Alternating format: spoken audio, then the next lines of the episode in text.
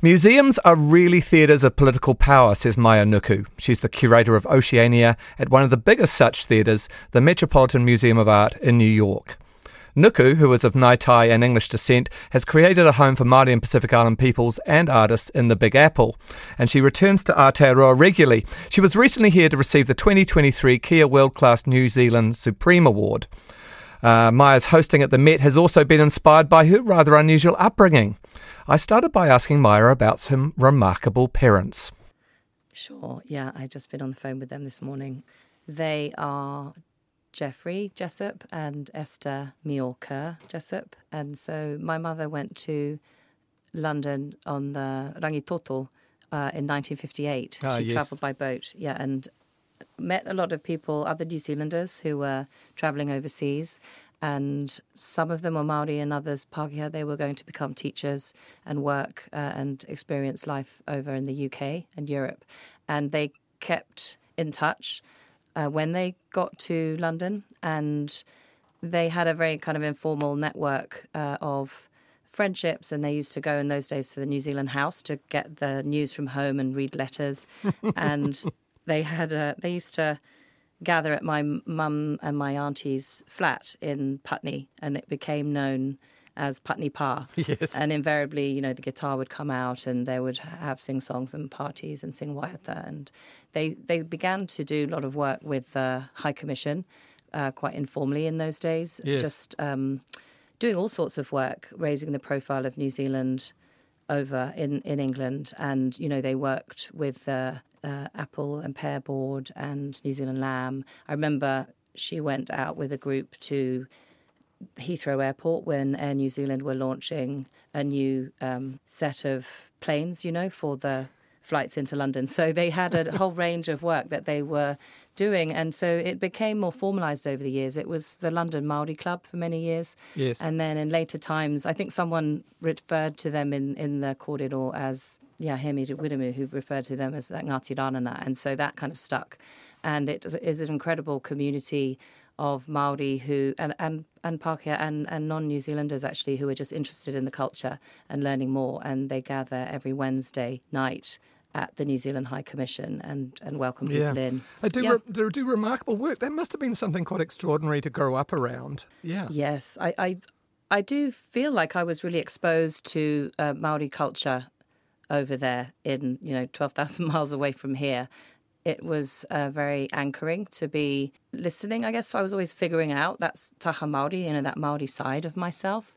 Um, and we did host uh, not only at the High Commission, but also they're great consummate, they're consummate hosts, you know, and great entertainers. And so my mother and father would host people for dinners, and we would, you know, from everything from, you know, bishops and uh, rug, all, all blacks and museum curators and anthropologists who were coming to research the museum collections in the UK. Uh, New Zealand war veterans were coming over to go across to the continent uh, Yeah. to visit graves. So you know there was a very a, a large range of people who came through our house in Richmond, and so yeah, I think I was very exposed listening to Whai or being you know involved in those pohiri. Yeah, it, it, it was a great way to uh, immerse myself, I think, in the in the culture and and understand that side of myself. And I, I guess I found my way into museum work uh, because I felt comfortable, you know, on, on that kind of threshold Yeah. between both worlds in a way, which some of us are, are born with. And so we, in figuring it out, we navigate those those two worlds and. Museum work is very much on that threshold and on that border. And and your mum is Ngāi, or your Ngāi, your iwi, the, I think uh, That's east coast of Whakatane, looking out there on on on um, on the island. Do you get back often? I've just been down to Torere and our whenua down there on the coast last week. So it's been a while due to the pandemic that you know I haven't been back and so the first thing I wanted to do when I got here 3 weeks ago was just to get across to Tauranga to see some of my aunties and uncles and then down to the coast because that's where I really feel like I've landed and Wow. those hills and that uh, very we have a beautiful uh, piece of land with the, near the beach with old puriri and pohutukawa trees and the kereru were there and it was just you know I just feel very hugged and held by that those mountains in that space and yes it, it looks out onto Whakaari, White Island. So Yes. I always find that very grounding, and I don't really feel like I've cleared customs to, until I get there. Well, well, you've taken your mother's name. I presume Nuku is, is your mother's name. No, that's not actually. Yeah, Ah. I share that name with my son, Tiaunahi. Ah. Um, but uh, the my son's father is George Nuku, uh, the artist. Ah, So we we did a lot of projects together. oh, wonderful! Yes. Back in 2006, and and our, we have you know I, I raised our beautiful child in, in New York. Yeah. Oh, oh, I should I should have thought. Well, gosh, this is, th- th- these webs of connections are interesting. They're looking out across um, the island, over the Pacific, and, and there you are in New York. We've now got direct flights there. But so you've been at the Met since 2014, and it, it strikes me that your work in hosting people there is not so different from your mother's. It's interesting, isn't it? Yeah. Some people have pointed that out to me, and I, I didn't notice myself that that's what I was doing. I think I wanted to create community for myself in New York and, and for my son, Te Ao Nihi. And there is a small community of Maori there, so we do meet. And it was very instinctive for me when I first got to the museum to host people, and people, I think also when I got there, felt like they had a an entry point into that place. And so they were coming to New York and I was inviting them to come in and we would do these quite impromptu often events in the galleries and I realized, you know, hosting people in those galleries was so important to me just to kind of open up and create that access for artists and cultural practitioners from right across the Pacific. And it, it informed my curatorial practice in a way that I had I wasn't really aware of. Yeah. But over time, I kind of realized, oh, the galleries are actually a piece of the Moana, you know, a piece of the islands kind of are reactivated and that those galleries become, you know, like an island in New York for Pacific people, Maori and Pacific people when they come through. And so it started helping me think about the agency of the artworks and the taonga in the collection and how they were really designed to be agents for relationships. So agents rather than objects in a way. Yeah. Yeah, and and with the, that idea of subjectivity, you know that instead of objects, if people if if artworks have agency, then they are subjects. They do have histories. They have biographies. You know, they make their way into museums in all sorts of fascinating, complicated, contentious ways. And I think the work is really to open up those histories and have people understand the complexity.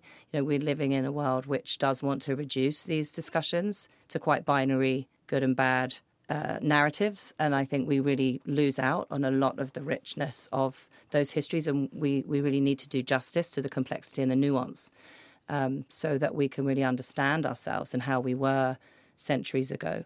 And the collection is a really an archive of Indigenous knowledge in that sense. So we're never uh, we never know everything about the past, and we never know everything about the taonga. You know, really spending time with the collections and inviting people in to research and just embrace being with them. You know, to encounter them in the 21st century teaches us so much about where we are now and where where we came from, Yeah. and, and that informs where we go in the future. So I, I'm really an advocate for the potential of museums as dynamic spaces. You know, I really don't think they're static and dusty old places. And if they are, then the institution needs to evolve It's a so very- that they're not. You It's know? a very exciting time, isn't it? There's a lot happening in the word deco- decolonisation in terms of how it applies to it. Mm. And, and, and I think I've almost heard, you know, what you're doing there is almost providing a community centre for Pacific artists, a, a home there. But it did strike me, I've just been to the Met in New York, and, you know, it, to some people it must seem almost like the colonial Death Star that you're going Right. into. That huge, imposing building, um, that, that architecture, and, you know, the loot in there from around the world in a sense. It, it must be quite intimidating initially. So to be able to break that down for people to feel welcome in there is quite extraordinary. Yeah, and I think the architecture of institutions it is so uh, imposing, isn't it? As you say, that the, I mean, it's really the the canon of art and what has had the you know had the focus and attention of of people has been European and you know Western art, and so the architecture in a way that you know that that canon of art is inscribed into the architecture of the building itself, and so it is a challenge, you know, opening up to democratize that space and those power structures. And but I, you know, the museum is very and the, and our leadership is very engaged with you know, moving forward and accommodating newer histories and expanding the parameters of what art is and how we think about art. And so, so yeah, it's an exciting time to be in museums, and I think really oceanic art is having its moment.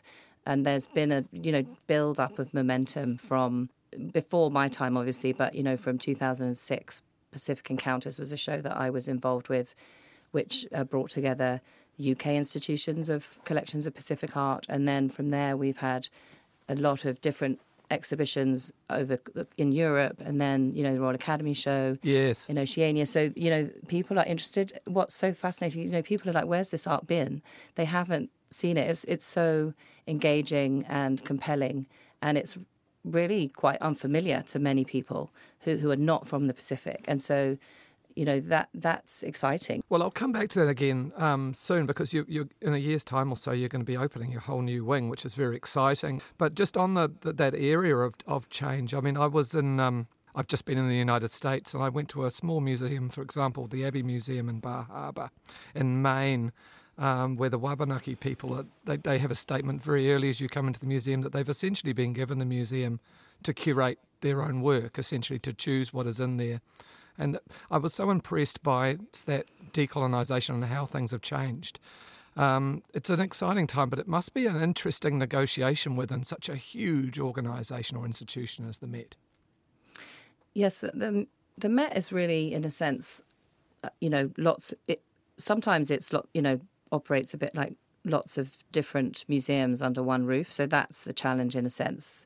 There are different disciplinary lenses that people apply to the art. So we have archaeologists, we have anthropologists, and art historians, and so that's quite fascinating. You know how the scholarship is really informing uh, care and curatorial practice for the collections. But I do feel that. Um, you know, within that overarching institutional framework, there is capacity for us to work with our own collections in the way that we think is appropriate, and there's support for that.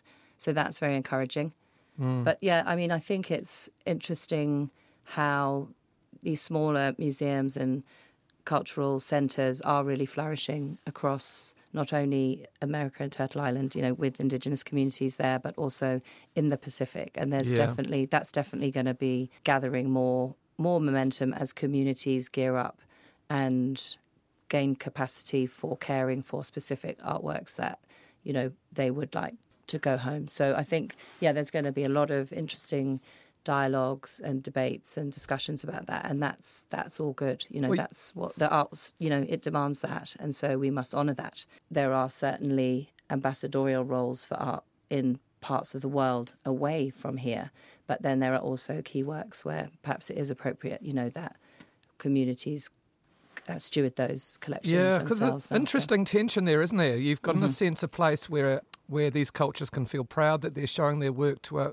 to a wider world because um, it is such a global stage. But at the same time, there is that repatriation or the need for things to come back. I mean, there must be things in the collection that you have to look after. You feel kind of it's a little uneasy having to look after it. Yeah, I mean, the thing to, that I, you know, check in with myself is to have these dialogues, you know, to keep talking to the communities.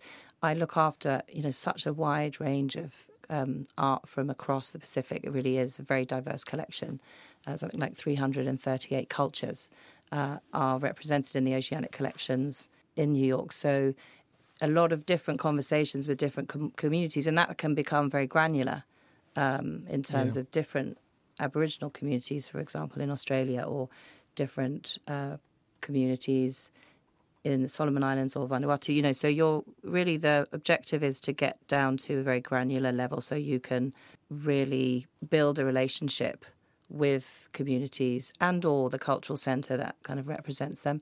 Sometimes it's not 100% clear, you know, where something would go or return to. So those are the kinds of conversations you have to, you know, be yeah. having. And, and, and, and, yeah. But what what's great is that, that those that dialogue and those debates are what's very powerful you know, it ends up strengthening relationships and both sides learn a lot about each other.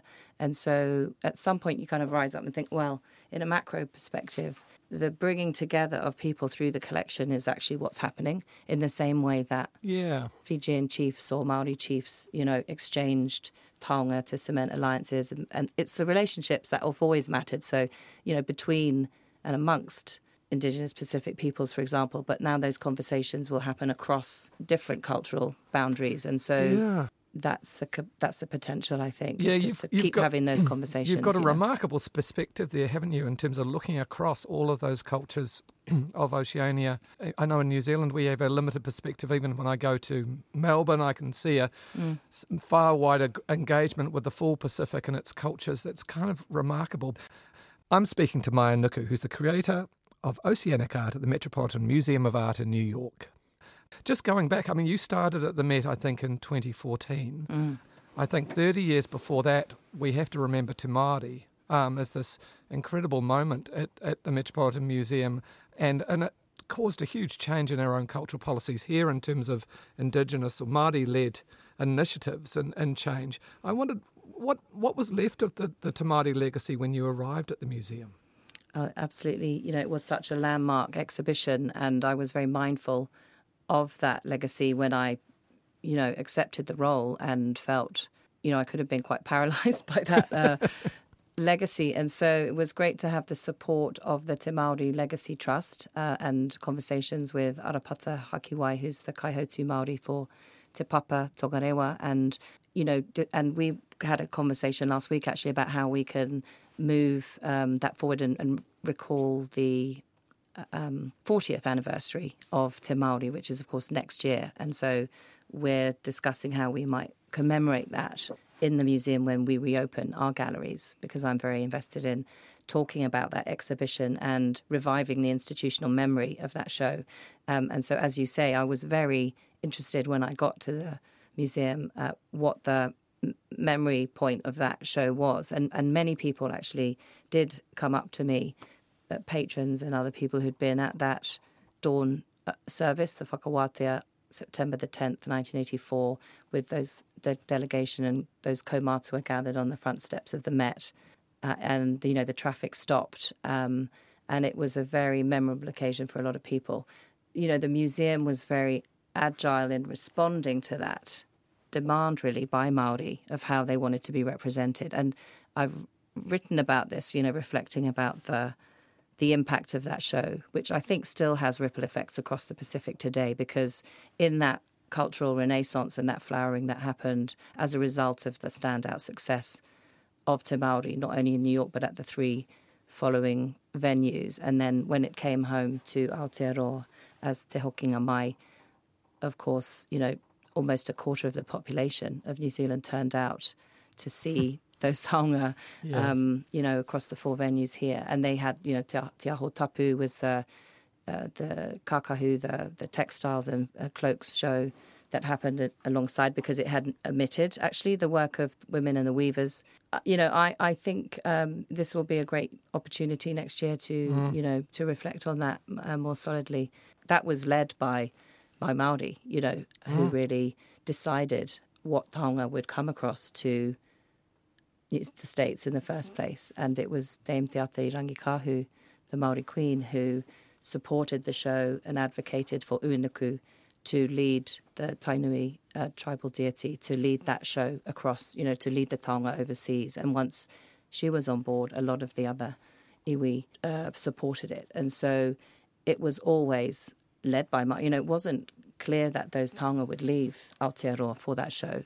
Um, so that kind of agency, you know, that the way that they led that is Yeah. just so something that you know we want to get back to now. And so you know that's that was such a an important moment. And so yeah, I think we need to kind of build on that and and show how we're we're able to continue to allow that kind of indigenous um, sovereignty and advocacy to take place in the museum. Yeah. Well, you've got this amazing, you know, as you say, you've got this uh, opportunity or this moment that's occurring for you. What, in about a year's time, is it, with the reopening of the Michael C. Rockefeller Wing? That's right. In 2025, we'll be reopening, and Oh. that's um, you know the three collections that are represented in the Michael C. Rockefeller wing, and each of those collections will actually be understood in it in their own capacity. So we're actually coming. Uh, we've moved away from this overarching rubric of the arts of Africa, Oceania, and the Americas, Okay. and it will be the arts of Oceania in the Michael Rockefeller wig that you encounter. So that was something we discussed and with our advisors from the different regions of the cultures and art that we represent. So we had conversations about what might be appropriate.